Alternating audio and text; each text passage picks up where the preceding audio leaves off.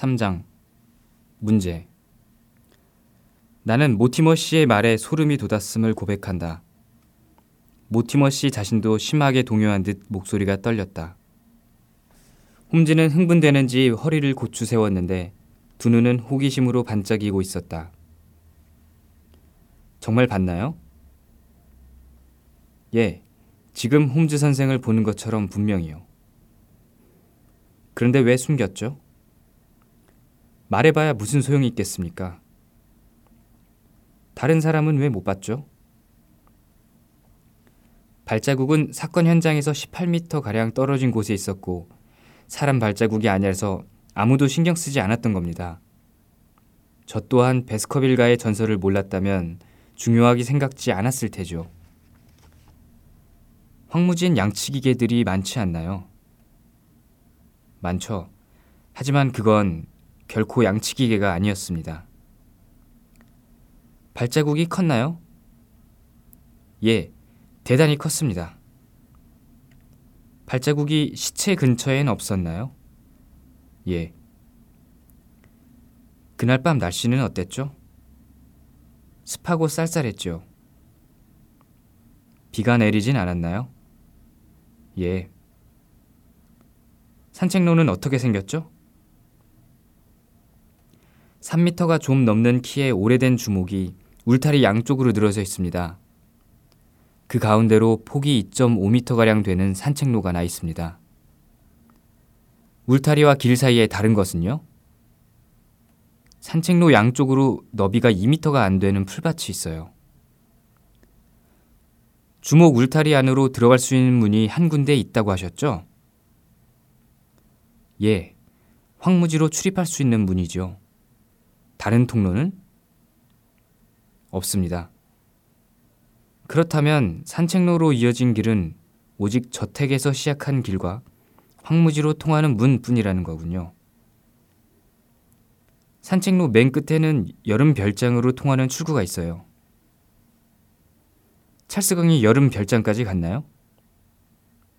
아니요. 50m 정도 못 미치는 곳에 쓰러져 있었습니다. 그렇다면 모티머 씨, 이 점이 중요한데 선생이 발견한 개 발자국이 분명히 풀밭이 아니라 산책로 위에 있었다는 거죠. 풀밭에선 아무것도 못 봤어요. 개의 발자국은 산책로 가장자리에 찍혀 있었는데 황무지와 가까운 쪽이었죠. 대단히 흥미진진하군요. 한 가지 더. 그 쪽문은 닫혀 있었나요? 자물쇠가 채워진 채로 닫혀 있었어요. 높이는 1m 20cm 정도. 마음만 먹으면 충분히 뛰어넘겠군요. 아마도요. 문에선 아무것도 발견하지 못했나요? 별것 없었습니다. 설마 아무도 살펴보지 않은 건 아니겠죠? 아니요, 제가 봤습니다. 그런데 별것 없었단 말이죠? 그게 정말 이상했습니다. 찰스경은 분명 거기 5분이나 10분쯤 서 있었어요. 그건 어떻게 알죠? 담뱃재가 두 군데 떨어져 있었거든요. 훌륭해요. 탐정 못지않군요. 그렇다면 발자국은?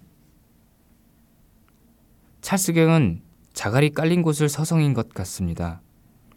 발자국이 어지럽게 찍혀 있어서 발자국을 식별하기 어려울 정도였죠. 하지만 다른 사람의 발자국은 눈에 띄지 않았습니다. 홈즈는 안타깝다는 듯이 무릎을 치며 탄식했다. 아, 내가 직접 봤어야 했는데 말이야. 정말 흥미진진한 사건인데 말이야. 과학적으로 사고하는 전문가에게는 흔치 않은 기회였을 텐데. 내가 그 자갈길 위에 있었다면 많은 것을 알아냈을 텐데 말입니다. 이젠 비에 씻겨나가고 아무것도 없겠죠. 모티머 씨, 왜 좀 더 빨리 날 찾지 않았습니까? 풀지 못한 문제들이 너무나 많군요. 저도 마음은 그러고 싶었지만 그럴 수 없었습니다. 이 일이 세상에 알려지면 이미 말씀드린 것처럼 그것만은 막아야 했죠. 게다가 무슨 말이기에 그렇게 망설이십니까? 아무리 똑똑하고 경험이 풍부한 탐정일지라도 도울 수 없는 영역도 있으니까요. 그것은 어떤 초자연적인 존재가 있다는 의미입니까? 딱 그렇다고 말할 수는 없지만 어쩌면 그럴 수도 있겠다고 생각하셨나 보군요. 홈즈 선생, 그 비극적 사건이 있은 이후에 저는 자연법칙과는 도저히 맞지 않는 몇몇 사건들에 관한 이야기를 들었습니다. 예를 들면 어떤 건가요? 찰스경이 죽은 뒤 알아보니 벌써 여러 사람이 베스커빌가의 개를 목격했더라고요.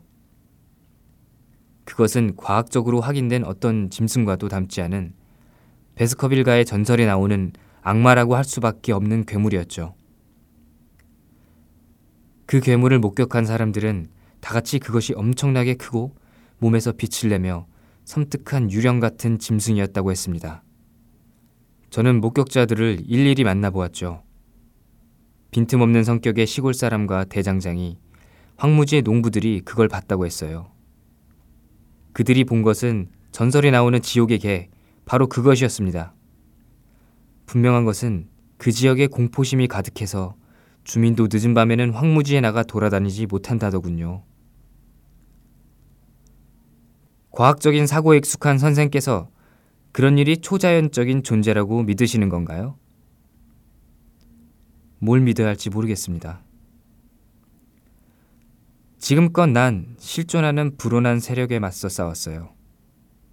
홈즈는 어깨를 으쓱하며 말했다. 나는 합리적인 방법으로 악에 맞서왔고 그래서 악마와 싸우는 일은 내게 아주 생소하고 힘든 과제일 것 같네요. 그 개는 사악한 존재예요. 사람의 목을 물어뜯는 존재라고요. 그새 초자연주의자가 되셨군요. 그런 생각을 가지고 있으면서 굳이 날 찾아온 이유는 뭡니까? 찰스경의 죽음에 대해 조사해봐도 소용없다고 하면서 이미 끝난 사건의 재조사를 의뢰하는 건가요? 저는 찰스경의 죽음에 대해 조사해 달라고 말씀드린 적이 없습니다. 그럼 어떻게 도와드릴까요? 헨리 베스커빌 경이 워털루역에 도착하면 제가 어떻게 해야 하는지에 대해 조언을 해주세요. 모티머 씨가 시간을 확인하고 나서 말했다. 지금부터 1시간 15분 후입니다. 그분이 상속자인가요? 예, 그렇습니다. 찰스경이 사망한 다음부터 이 젊은 신사를 찾기 시작했고, 우린 끝내 캐나다에서 농장을 하는 헨리 베스커빌 경을 찾아냈죠. 정보에 의하면 헨리 베스커빌 경은 꽤 다방면에 유능한 사람이더군요. 이건 찰스 경의 대리인이자 유산관리 집행자로서 드리는 말씀입니다. 다른 사람은요? 없습니다. 조사 결과 불쌍한 찰스경은 삼형제의 장남이었습니다. 둘째 동생은 일찍 죽었는데 그가 남겨놓은 혈육이 바로 이 헨리라는 젊은이죠. 막내인 로저는 집안의 문제거리였어요. 유서 깊은 베스커빌가의 후손으로 태어난 로저는 가문의 전설에 등장하는 휴고 베스커빌과 쌍벽을 이을 만큼 문제가 많은 자였더군요. 로저는 온갖 나쁜 짓을 한 끝에 더 이상 영국에 살 수 없게 되자 중앙 아메리카로 달아났습니다. 1876년에 황열병으로 죽었죠. 그러니 헨리 베스커빌 경이 베스커빌가의 유일한 상속자입니다. 자, 이제 1시간 5분 뒤면 워털루역에서 그를 만나야 합니다. 홈즈 선생, 제가 이제 어떻게 해야겠습니까? 헨리 경이 조상 대대로 물려줘온 그 집으로 들어가면 안 되는 겁니까? 그러는 것이 자연스럽긴 합니다만 저택에서 베스커빌 사람들이 모두 끔찍한 최후를 맞았으니까요. 찰스경이 사망하기 전에 제게 말을 할 수 있었다면 그분은 틀림없이 가문의 유일한 적자이자 거대한 부의 상속자인 헨리경을 그 죽음의 저택으로 데려오지 말라고 했을 것입니다. 하지만 이건 제 개인적인 생각일 뿐이라서 홈즈 선생께 조언을 구하려는 겁니다. 홈즈는 잠시 생각에 잠겼다. 간단히 말하면 문제는 이런 것이군요. 홈즈는 말했다. 선생이 보기에 다트무어 황무지에는 어떤 악령이 깃든 것 같으니 베스커빌과 사람이 그곳에 사는 것은 위험하다는 것이죠. 제 말은 적어도 그럴 가능성이 있다는 거죠. 좋습니다. 하지만 선생의 초자연주의적인 설명이 맞다면 헨리라는 젊은이는 대번에 있으나 런던에 있으나 위험하기는 마찬가지일 텐데요.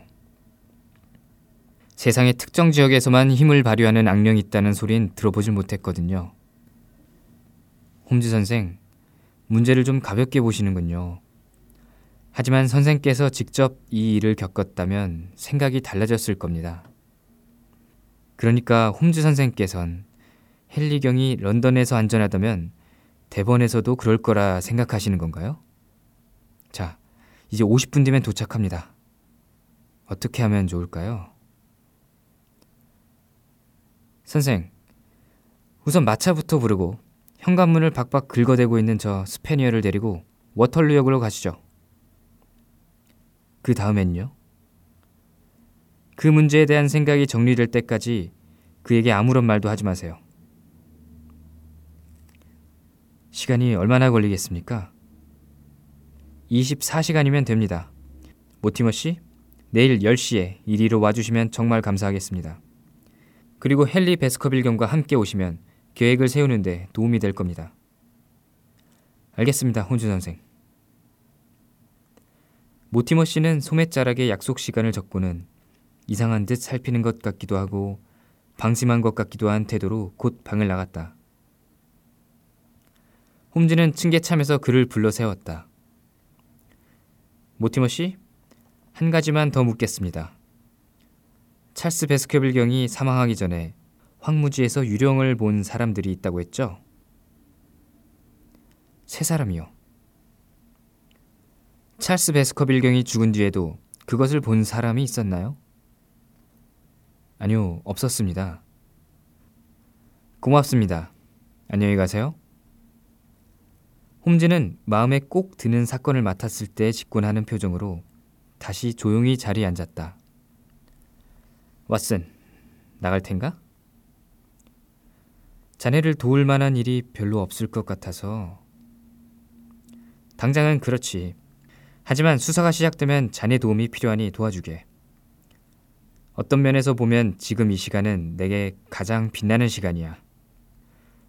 브래들리 상점을 지나게 되면 주인에게 가장 독한 담배인 샥 1파운드만 가져다 달라고 부탁해 주겠나? 고맙네. 물론 자네가 저녁 때까지 집을 비워주면 좋겠네. 그리고 밤에 만나서 오늘 아침에 접수한 이 흥미로운 사건에 대한 이야기를 나누면 어떨까? 나는 내 친구가 모든 증거의 편린을 모아 샅샅이 살핀 뒤 여러 가지 가설을 세워본 다음 그것들을 서로 견주어 보고 본질적인 것과 사소한 것을 구분하고 판단하는 고도로 집중하는 시간에 그 누구의 방해도 받지 않고 혼자 있을 필요가 있다는 것을 잘 알고 있었다. 그래서 나는 하루 종일 클럽에 나가서 시간을 보냈고 저녁에서야 베이커가로 돌아왔다. 거실에서 홈즈와 다시 마주 앉은 것은 거의 9시가 다 된 시각이었다. 거실 문을 열었을 때 나는 집에 불이라도 난 줄 알았다. 탁자 위에 등잔불이 뿌연 연기 사이로 어렴풋이 보였다. 그러나 방에 들어선 나는 코를 찌르는 매운 연기가 사실은 담배 연기라는 사실에 마음을 놓았다. 나는 기침을 했다. 홈즈가 실내복 차림으로 검은색 도자기 파이프를 입에 문 채 안락의자에 파묻혀 비스듬히 앉아있는 모습이 보였다. 그 옆엔 몇 장의 종이가 사방으로 흩어져 있었다. 왓슨, 독감에라도 걸린 건가? 홈즈가 물었다. 아니, 이 지독한 연기 때문이지. 그러고 보니 연기가 꽤 찼군. 꽤 찼다고? 도저히 참을 수 없을 정도로 가득 찼지. 그럼 창문을 좀 열게. 자네는 온종일 클럽에 있다 왔군. 놀라워. 어떤가? 내 말이 맞지? 그렇다네. 그런데 어떻게... 내가 어리둥절한 표정을 짓자 홈즈가 웃더니 말했다. 왓슨, 자넨 아주 귀엽고 좀 순진한 데가 있어. 덕분에 내가 가진 능력을 발휘해서 가끔 자네를 골려주는 재미를 맛볼 수 있다네. 생각해보게. 종일 비가 내려서 길이 온통 진창이 된 날 한 신사가 외출했네. 그런데 그 신사가 모자와 신발에 흙탕물 한 방울도 묻히지 않은 깨끗한 모습으로 저녁 때 돌아왔다면 한 곳에 있었다는 소리가 아닌가. 그리고 자네에겐 친구도 많지 않으니 그럼 갈 때라곤 뻔하지 않겠나? 그렇군. 확실히 그래. 세상엔 명백한 것들로 가득 차 있지만 아무나 다 그것을 볼 수 있는 건 아니야. 자넨 내가 어디에 있었던 것 같나? 오늘 종일 집에 있었던 게 아닌가? 틀렸네. 난 데번에 갔었지. 마음속으로? 맞아. 뭐, 물론 내 몸은 이 의자에 앉아 있었지만 마음이 여행을 떠난 사이 커피 두 주전자를 마시고 엄청난 담배를 피웠어. 아까 자네가 나가고 난 뒤에 난 스탠포드 상점에 사람을 보내어 데번의 지도를 사왔지. 그리고 지도를 펼쳐놓고 온종일 데번을 헤맸다네. 그래도 길을 제대로 찾을 수 있어서 마음이 뿌듯했어. 지도? 그렇지. 아주 큰 지도야. 홈즈가 무릎 위에 지도를 펼쳐놓고 말했다. 바로 이곳이 이 사건과 관련해서 주목해야 할 지역이네. 가운데 이게 베스커빌 저택이지. 숲에 둘러싸인 이곳인가? 맞아. 지도상의 이름은 다르지만 난 주목 산책로가 이쪽으로 이어지고 황무지가 그 오른편에 있을 거라고 생각하네. 이쪽의 작은 건물들은 친애하는 모티머 씨가 살고 있는 그린펜 마을. 보면 알겠지만 베스커빌 저택 인근 8km 내에 몇 집이 드문드문 있을 뿐이라네. 이 집이 모티머 씨가 언급한 레프트 저택, 여긴 박물학자 스테플턴의 집. 그리고 이 두 채의 농가는 하이토와 폴 마이어야. 그리고 여기서 20km 떨어진 곳에 있는 것은 프린스타운 교도소지. 그리고 그 사이에 황무지가 있어. 바로 여기가 비극이 일어난 곳이라네. 우리가 밝혀내야 할 공간도 바로 이곳이지. 황량한 곳이겠군. 그래, 무대장치로는 이상적이지. 만일 악마가 인간에게 간섭하려고 작정했다면 말이야. 그럼 홈즈 자네도 슬슬 초자연적인 현상으로 생각이 기우는 건가? 악마의 대리자는 피와 살로 된 육신을 가지고 있을 거야. 그렇지 않겠나? 가장 기본적인 의문은 두 가지인데 하나는 애당초 어떤 범죄가 있었느냐 또 하나는 범죄 행위가 있었다면 그것이 어떤 것이고 어떤 방식으로 저질러졌는가 하는 것이지. 물론 모티머 씨의 말대로 초자연적 현상이라면 우리는 불가사의한 힘과 맞서고 있는 셈이고 그렇다면 우리 조사는 그것으로 끝인 거야.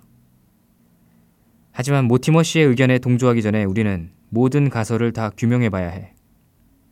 그런데 이제 저 창문 좀 닫아주겠나? 물론 내가 유난스러운 편이긴 해. 그렇지만 밀폐된 공기는 생각에 몰두하는 데 도움이 되거든. 물론 내가 생각을 집중하자고 상자 속으로 기어 들어간 적은 없지만 골방이 좋다네. 그나저나 자네도 이 사건에 대해 생각 좀 해봤나? 음, 하루 종일 생각해봤지. 그래, 결론이 무엇인가? 정말 당황스러운 사건이라는 거야. 이것은 상당히 특이한 사건임에 틀림없네. 그런데 몇 가지 눈에 띄는 대목이 있어. 예를 들면 중간에 발자국의 모양이 바뀐 것. 자넨 왜 그랬다고 생각하나? 모티머 씨는 찰스경이 중간 지점부터 발끝으로 서서 걸었다고 했지. 모티머 씨는 어떤 잘못된 증언을 그대로 옮겼을 뿐이네. 대체 발꿈치를 들고 산책로를 걸어야 할 이유가 뭐란 말이지? 찰스경은 분명히 그 지점부터 달리기 시작한 거야. 왓슨, 찰스경은 필사적으로 뛰다가 마침내 심장이 멈춰 죽은 거지. 무엇에 쫓기고 있었나? 그게 문제지. 찰스경은 뛰기 전에 극심한 공포에 떨었던 게 분명하거든. 어떻게 그렇게 말하는 거지? 난 찰스경에게 공포를 준 것이 황무지에서 나타난 거라고 추측하네. 만일 그것이 사실이라면 찰스경은 정신없는 상태에서 집을 향해서가 아니라 집과 반대되는 방향으로 뛰기 시작했던 걸세. 그 집시 말장수의 말이 사실이라면 찰스경은 도와줄 리가 나타날 리 없는 방향으로 뛰어가면서 도와달라고 소리쳤던 것이지. 그런데 찰스경은 그 밤에 누구를 기다리고 있었을까? 그리고 도대체 무엇 때문에 자기 집을 놔두고 산책로에서 그를 만나려고 했을까? 누굴 기다리고 있었던 거라고 생각하나? 찰스경은 적지 않은 나이에 건강도 좋지 않았어. 아무리 저녁마다 산책하는 습관이 있다 해도 땅이 젖어 있었고 밤 공기는 쌀쌀했지. 모티머 씨는 담뱃재를 보고 찰스경이 황무지로 향하는 문 앞에서 5분이나 10분쯤 서 있을 거라고 했어. 이 점에 대해서는 모티머 씨의 실제적인 감각을 좀 더 칭찬해 줬어야 했는데 하지만 찰스경은 매일 밤 산책을 했네. 나는 찰스경이 매일 밤 황무지로 통하는 쪽문 앞에서 누굴 기다렸다고 생각하지는 않아. 오히려 그가 황무지에 가까이 가는 걸 꺼렸다는 증거가 있지. 하지만 그날 밤 찰스경은 쪽문 앞에서 누군가를 기다렸네. 그것은 런던으로 떠나기 바로 전날 밤이었지. 이제야 사건이 명확히 보이는군. 왓슨, 내 바이올린 좀 주겠나? 내일 아침 모티머 씨와 헨리 베스커빌 경을 만날 때까지 오늘은 이제 그만 이 사건을 접어두려 하네.